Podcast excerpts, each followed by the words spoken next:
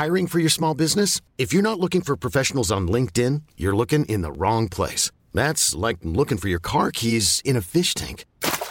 LinkedIn helps you hire professionals you can't find anywhere else, even those who aren't actively searching for a new job but might be open to the perfect role. In a given month, over 70% of LinkedIn users don't even visit other leading job sites. So start looking in the right place. With LinkedIn, you can hire professionals like a professional. Post your free job on linkedin.com slash achieve today. Constant Contact's digital marketing tools help small businesses keep up, excel, and grow. And now you can give yours a big push with SMS marketing. Send timely offers and important updates that break through and get a response. Use our automation and AI to know what to say, when to say it, and send it automatically. Constant Contact takes the guesswork out of marketing and delivers the tools to help the small stand tall. Visit constantcontact.com to get started for free today. Kumusta po, Sir Jupiter? Tawagin niyo na lang akong Maggie, taga rito po sa Cebu. Ang anak ko po talaga ang listener ninyo. Pero madalas niyang pinaparinig sa akin ang mga story ninyo hanggang hamunin niya akong ibahagi sa inyo ang isang karanasang nakikwento ko sa kanya. Tungkol sa dahilan kung bakit isinumpa ko sa sarili kong hinding-hindi na ako magtatrabaho sa ospital. Ang pagkakataon kung kailan nakita ko mismo si kamatayan. Kaya heto isinulat ko na po Sir Jupiter at ang anak ko na ang magpapadala. Dati po akong nurse sa isang sikat na private hospital dito sa Cebu City. Hindi ko nababanggitin yung pangalan pero meron itong medical school. Night shift ako, kaya madalas talaga may nakikita akong kakaiba. Karaniwan na sa akin ang makaramdam ng kakaiba doon. Gaya ng mga multo. Hindi ko nga lang naisip noon na may mas malala pa pala sa kanila. Dalaga pa po ako noon nang mangyari ang lahat. Nagsimula ito nang may makonfine na isang kakaibang pasyente sa area kung saan ako naka-assign. Kakaiba siya kasi malala na ang kanyang kanser sa atay pero matindi ang kanyang takot na mamatay. Ayaw nga po niyang magtagal sana sa ospital pero hindi siya pwedeng ma-discharge dahil sa lala ng karamdaman niya. Mahigpit namang bilin sa amin ang pamilya niya na alagaan siya ng maayos. Huwag na lang pansinin ang mga reklamo niya. Yun nga lang po, isa ako sa mga binayarang nurse para tutukan siya. Tawagin na lang natin siyang si Sir Ronaldo. Ginagawa naman po namin ang trabaho namin. Araw-araw, minomonitor namin ng maayos ang kalagayan ni Sir Ronaldo. Pero araw-araw din pong bukang bibig niya ang salitang, Ayokong mamatay, wag ninyo akong pabayaan, wag ninyo akong ibigay sa kanya pakiusap, ayokong sumama sa kanya. Kapag sinasabi niya yun, pansin talaga ang panginginig ng buo niyang katawan. Malakas ang kanyang boses abot kahit sa labas ng sarado niyang private room. Napakalalaki rin ng mga butil ng kanyang pawis. Ang nakakapagtaka pa po, palingon-lingon din siya sa kwarto para bang may sinisipat na kung ano. Hanggang sa isang madaling araw, nakatsyempo ako, Sir Jupiter. Kinukuhanan ko siya ng blood pressure Kalmado naman si Sir Ronaldo, bagamat mababanhaan pa rin ang takot sa kanyang mga mata. Tinanong ko siya kung bakit matindi ang takot niya sa kamatayan. Sabi niya, takot siya kasi masama siyang tao. Marami siyang naagrabyado, mapalago lang ang kanyang negosyo. Marami na nga raw siyang naipapatay. Takot siya kasi hindi niya sigurado kung ano ang nasa kabilang dako. Alinman sa Diyos o demonyo, mukhang hindi raw niya gugustuhing makaharap. Takot din siya kasi ayaw pa niyang iwan ang buhay. Marami siyang pagkukulang sa asawa at mga anak na gusto niyang mapunan. Marami siyang mga sinayang na sandaling gustong mabawi. Maraming mga tulay at taling hindi niya dapat pinutol. Takot din daw siya sa nag-aabang sa kanyang sundo. Napalingon ako sa likod ko, Sir Jupiter.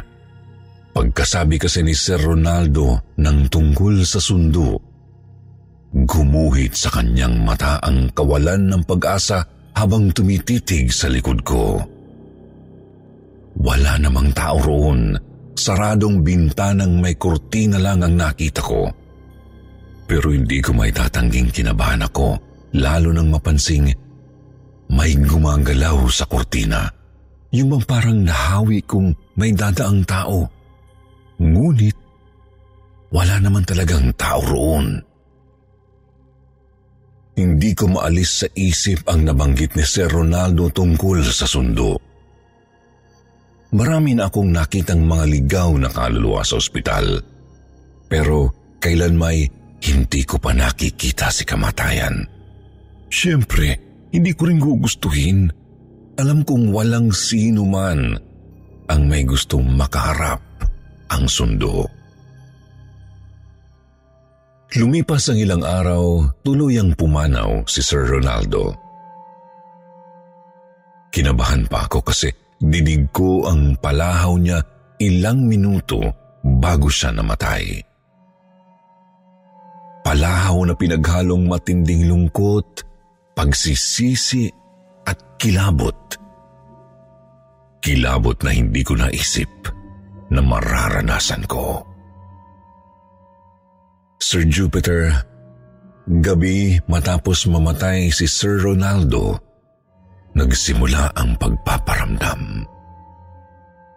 Oo, maraming kaluluwa sa ospital pero sigurado kami ng mga kasama kong siya yun. May pumapalahaw po kasi mula sa kwartong dinuluyan niya bago mamatay. Nagsasabing, Ayokong mamatay, huwag ninyo akong pabayaan, huwag ninyo akong ibigay sa kanya, pakiusap, ayokong sumama sa kanya. Paulit-ulit. Nagtatagal ng mahigit kumulang sampung minuto kada ating gabi. Pinabindisyonan na namin sa isang pari ang nasabing kwarto. Pero hindi pa rin tumitigil ang pagpaparamdam. Hanggang sa sumapit ang 40 days ni Sir Ronaldo. Nakaabang na kaming mga nurse noon na magpaparamdam siya ulit. Ngunit, wala kaming narinig na palahaw. Sa halip may tila bumubulong mula sa nasabing kwarto. Kaya naman lakas loob naming pinuntahan ng kasama kong si Joanna, isang nurse din na nakatoka noon kay Sir Ronaldo. Doon, kinilabutan kami ng gusto nang marinig na namin ng malinaw ang bulong. Bakit ako namatay? Bakit ninyo ako pinabayaan? Bakit ninyo ako ibinigay sa kanya? Paulit-ulit, unti-unting lumalakas hanggang sa naging pasigaw na ang bulong. Kumakalampag na ang pinto kaya lumapit na sa amin ang head nurse ng station namin. Sakto naman pong nagbukas ang pinto ng dating kwarto ni Sir Ronaldo. Kitang-kita namin sa loob ang kanyang kaluluwang sinusubukang makawala sa isang itim na figura. Hawak ng itim na nilalang ang leeg ni Sir Ronaldo habang pilit na nagpupumiglas ang dati naming pasyente. Hindi namin makita ang mukha ng kakaibang nilalang kasi nakaitim ito mula ulo hanggang paa. Nakasuot ng roba na may hood tapos nakatakip sa mukha. Ilang sandali pa biglang naglaho ang kaluluwa ni Sir Ronaldo sa may bintana ng kwarto. Nanayo ang balahibo namin nang kumilos ang figurang itim na animoy lumilingon sa amin. Doon na kami hinila ng head nurse namin at dali-dali niyang isinara ang pinto. Sabi ng head nurse, nakita na rin daw niya ang itim na nilalang dati. Sinundo nito ang kaluluwa ng isa ring masamang tao. Isang pusakal na kriminal. Ibig sabihin, masasamang tao ang sinusundo mismo ni kamatayan kapag oras na nila. Hindi naman ako masamang tao, kaya hindi ako dapat mabahala. Pero hindi po eh, talagang nakapanginginig laman ang presensya ng tagasundo Palagay ko hihimatayin ako o baka matuluyan na ako kapag nakita ko pa siya ulit. Kaya minabuti kong mag-resign na sa ospital at magtrabaho na lang bilang isang school nurse. Ayoko na siyang makita ulit, Sir Jupiter. Nakakatakot ang kamatayan. Hanggang dito na lang po ang kwento ko ngayon, Sir Jupiter. Magpapadala na lang po ako ulit ng email sa susunod para isalaysay ang iba ko pang nakakikilabot na karanasan.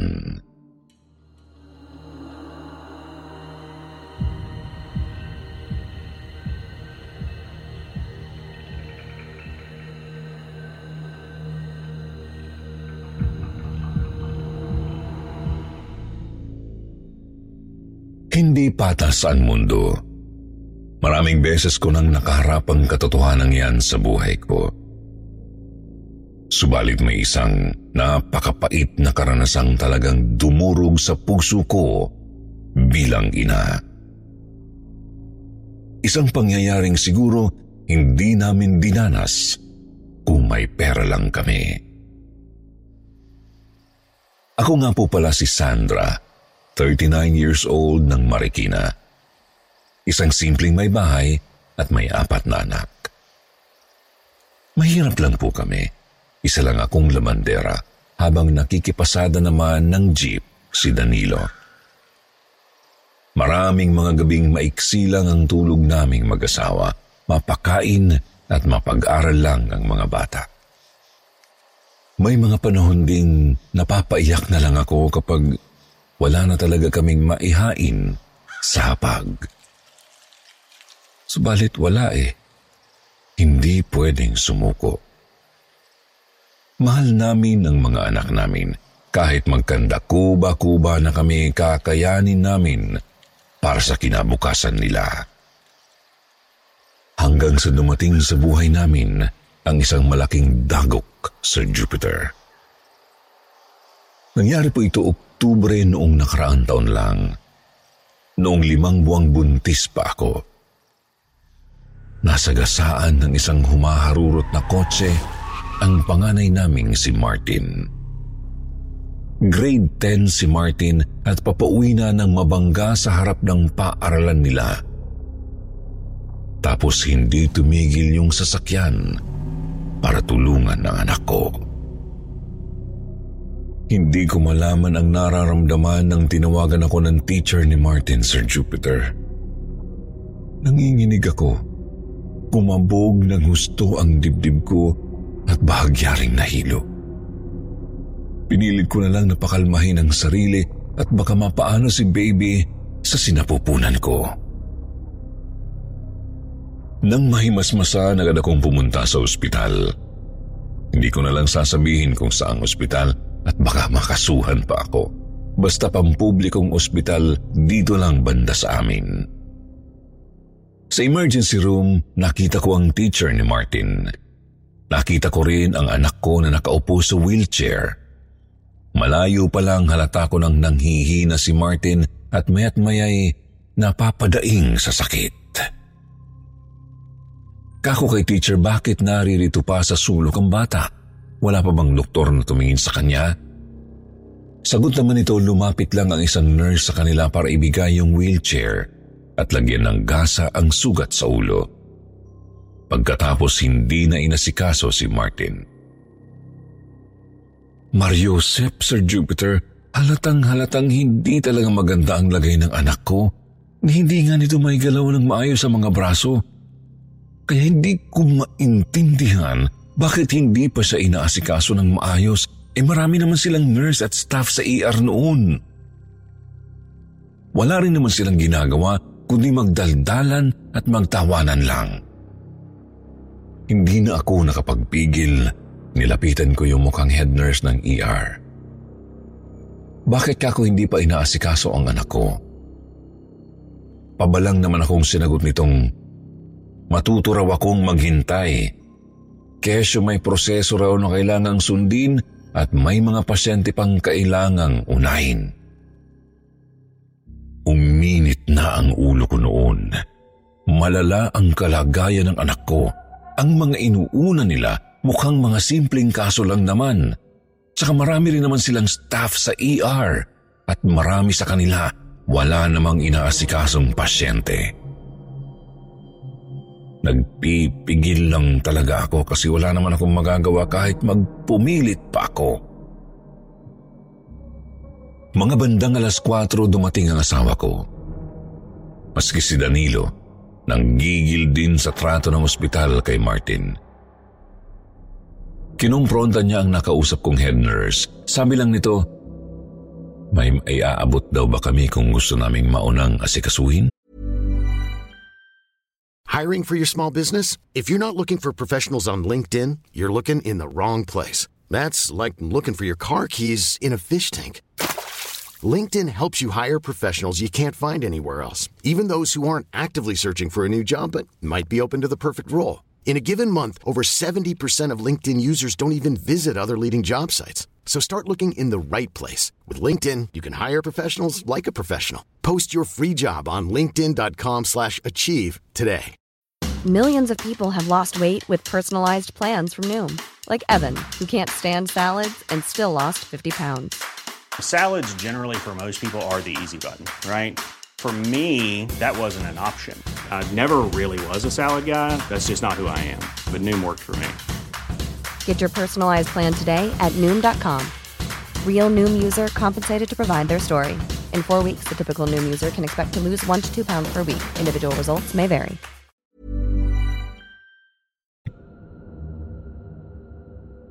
Walang nagawa si Danilo. Inabot niya yung isang libong pang-boundary niya dapat sa pampasadang jeep kahit halata kung kulang na lang isampal niya yung pera sa head nurse. Ilang minuto pa, may umasikaso na sa anak ko. Mga bandang alas 8 naman ng gabi nang pinakyat na kami papuntang ward. Pero, doon lang kami pinatigil sa may pasilyo kasi wala pa raw available na higaan para kay Martin. Naiidlip naman na si Martin noon dahil sa pain reliever na pinainom sa kanya. Pero kumikirot talaga ang puso ko bilang nanay kapag nakikita kong napapadaing ang anak ko, Sir Jupiter. Dagdag pa na wala itong maayos na mahigaan kahit halatang may mga nabaling buto sa kanyang likod at braso. Pwede ko lang talaga sanang sabihin ang pangalan ng ospital, gagawin ko na para maiwasan ninyong danasin ang pinagdaanan namin doon. Mabuti na lang at napansin ko ang chapel malapit sa kinaroroonan namin, Sir Jupiter. Pero sa totoo lang po, kalahati ng isip ko nagsisisi kung bakit pa kami pumasok doon. Maliit at tahimik ang chapel. Wala pa sa sampu ang nakapilang mga upuan. Malamlamang mga ilaw at kulay kahoy ang paligid. Isip ko, napakalungkot ng lugar. Pero kahit papaano, payapa naman. Mabuti para makapagpahinga ng mas maayos si Martin. Tinula ko ang wheelchair ng anak ko papunta sa may altar. Lumingali nga pa ako at napansin ang ribulto ng isang santa sa may kaliwang sulok ng altar. Nakatayo sa isang kahoy na patungan. Naupo ako para manalangin. Pinagdasal kong sana makahanap ng mahihiraman ng pambayad ang asawa ko. Pumapasada lang kasi si Danilo at ako naman labandera. Kaya wala kami nung mga benefits. Hindi rin kami makalapit sa mga opisyalis kasi wala namang kaming kapit. Oo, pampublikong ospital lang kinaroroonan namin. Pero mukhang pati rito ay hindi rin sasantuhin ang mga walang salapi. Makalipas ang ilang minuto, napadilat ako. Napatingin ako sa ribulto ng santa. Hindi ko makilala kung sinong santo yun, pero dark blue ang kanyang suot at may rosaryo sa nakadaop na mga palad. Tinitigan ko ang mukha nito at napansing parang totoo siya kung titignan. Mukhang hindi siya gawa sa bato kasi totoong balat ang nakikita ko. Lalo na ang mga mata niyang pakiramdam ko nakatitig pabalik sa akin. Hindi naman siya gumagalaw, pero buhay talaga kung titignan, Sir Jupiter. Dumaing ng bahagya si Martin. Nilingon ko ang anak ko. Ilang segundo lang yon tapos binaling ko ulit ang tingin ko sa ribulto. Kita kong gawa na ulit sa simento ang kabuuan ng kanyang mukha. Liban sa mga matang tila may buhay pa rin. Hindi na ako nakapagpigil. Siniguro ko munang ayos lang si Martin, saka lumapit ako sa ribulto. Sinalat ko ang kanyang mukha at mga mata. Malamig at matigas naman. Inisip ko, baka na malikmata lang ako. Pero talagang ramdam ko pa rin ang titig niya sa akin eh. Napakamot ako sa batok habang napahaplos ang kabilang kamay sa tiyan. Bumuntong hininga at sinabi ko sa ribulto, Kung totoo ka man, sana may parating mo sa Diyos na tulungan kami. Sana magkapera kami pampagamot sa anak ko. Yun lang po, okay na ako. Pagkatapos, bigla ko na lang narinig na may lumagatok sa may sahig. Agad ko itong nilingon at nakita ang isang gintong barya sa may altar. Ginusot ko ang mga mata ko at baka namalikmata lang ako. Kaso naroroon po talaga ang barya. Nap napakakintab nito at mukhang mamahalin talaga. Pinulot ko tapos sinubukan kong alamin kung saan ito galing bago nalaglag. Ibabalik ko sana pero naisip kong baka makatulong ito sa amin. Tinitigan ko ang gintong barya at napansin ang ilang mga simbolo. Mukhang mga letra sa ibang wika na hindi ko maintindihan. Tumingin ako ulit sa ribulto at tahimik na nagpasalamat. Tinawagan ko ang mister ko at sinabing pumunta siya agad sa chapel ng ospital. Pagkarating niya, pinakita ko agad ang barya. Kako na pulot ko sa may altar at naisip kong ibenta o isang lana lang namin. Gusto pa sanang tumutol ng asawa ko kasi hindi naman amin yun pero hindi niya maitanging kailangan namin ng pera para sa anak namin. Matapos niyang bumuntong hininga ng napakalalim, kinuha na niya ang barya at agad umalis. Hindi na ako magpapaligoy-ligoy, Sir Jupiter. Nakapagbigay kami ng paunang bayad sa ospital. Napakarami pang natira mukhang kasya para sa buong gamutan ni Martin. Isip ko noon, baka nga may maitabi pa kami para sa panganganak ko. Nakakuha kami ng higaan para kay Martin at naasikaso na rin siya na maayos. Bumalik din ako sa chapel para magpasalamat ng mas maayos sa Diyos at maging sa misteryosang santa na ginamit niya para tulungan ako. Subalit, katakatakang wala na ang ribulto sa loob ng kapilya. Pati yung patungang kahoy, wala na rin at napakalinis ng sahig na dapat kinalagyan nito. Para bang wala talagang ribultong naruroon sa simula pa lang. Kung ganun, ano ang nakita ko? Sir Jupiter, kinilabutan na ako noong sandaling yun. Pinapakalma ko lang ang sarili at iniisip na baka inialis o inilipat lang ang ribulto. Pero naglalaro talaga sa isip ko ang buhay na mukha at mga mata nito. Unti-unting bumabaon sa utak ko ang posibilidad na marahil may hindi nga tama sa kanya. Tama nga ba na kinuha ko ang barya at ginamit para magkapera? O mas dapat bang umatras na ako nang una kong napansing may mali sa kanya? Noong sandaling yun, hindi ko malaman kung ano ang paniniwalaan, Sir Jupiter.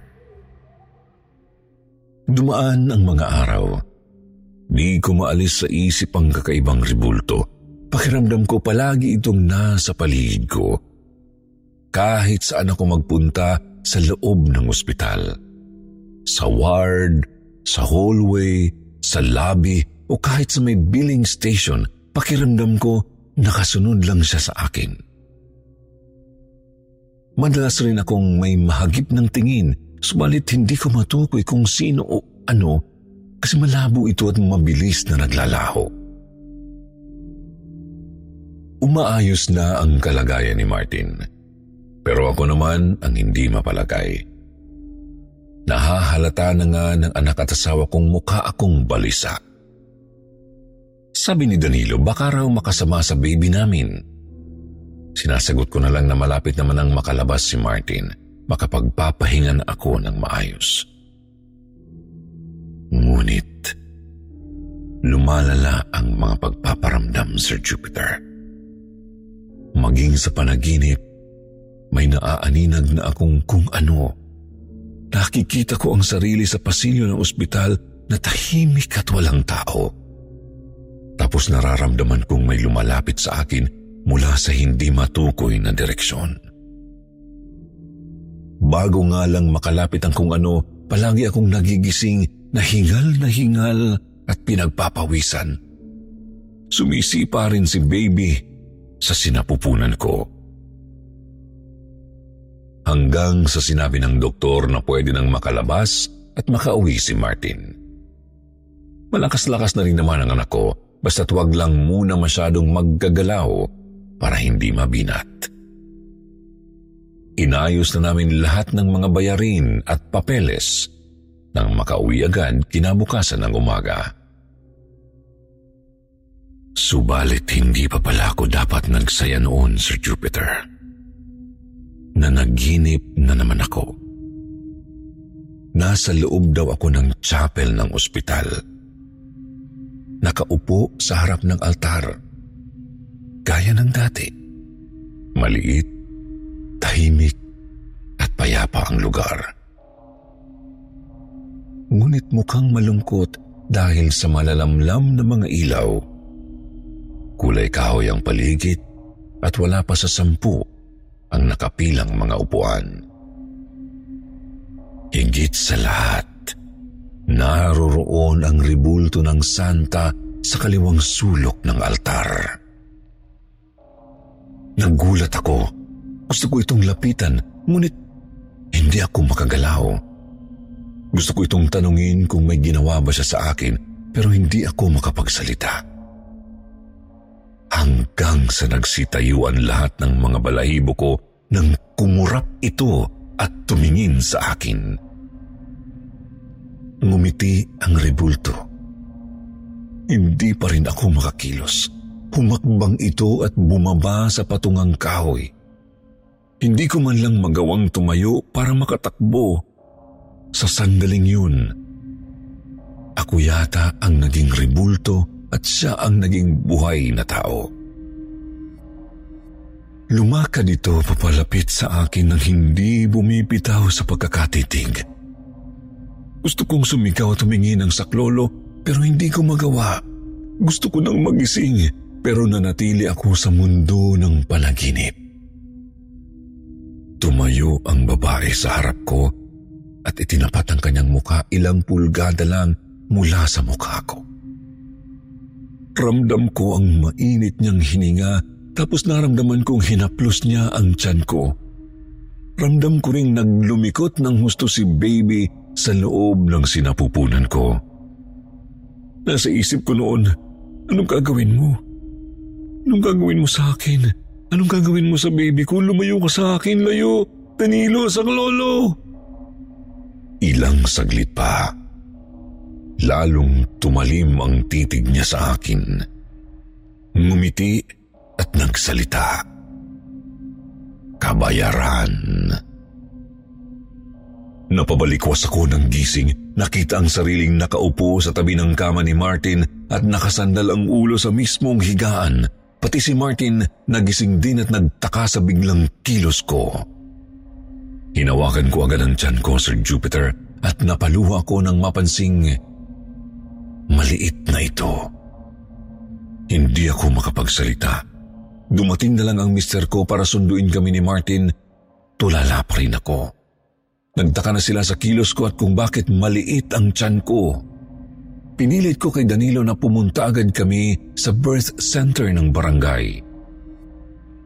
Doon namin nakumpirmang wala na ang baby namin sa sinapupunan ko. Bilang ina, napakasakit ng nangyari, Sir Jupiter. Pakiramdam ko durog na durog ako. Sinubukan kong ipaliwanag kina Danilo at Martin ang tungkol sa ribulto pero hindi sila halos makapaniwala. Wala namang maisagot kapag tinatanong ko kung ano sa palagay nila ang nangyari kay baby. Gusto ko lang linawin, hindi ko sinisisi si Martin. Mahal ko lahat ng mga anak ko at hindi niya kasalanan kung bakit siya na aksidente. Ang sinisisi ko ang bulok na sistema kung saan kawawa ka kung wala kang salapi. Kung maayos lang sana ang serbisyo ng ospital, walang pagkakataon ang kung anumang demonyo na manamantala sa mga nangangailangan. Sinisisi ko rin ang sarili ko kung bakit pinulot ko pa ang gintong barya. Dapat talaga lumayo na ako sa ribulto noong una kong napansing may kakaiba sa kanya. Pero nangyari na. Hindi ko na maibabalik ang baby ko.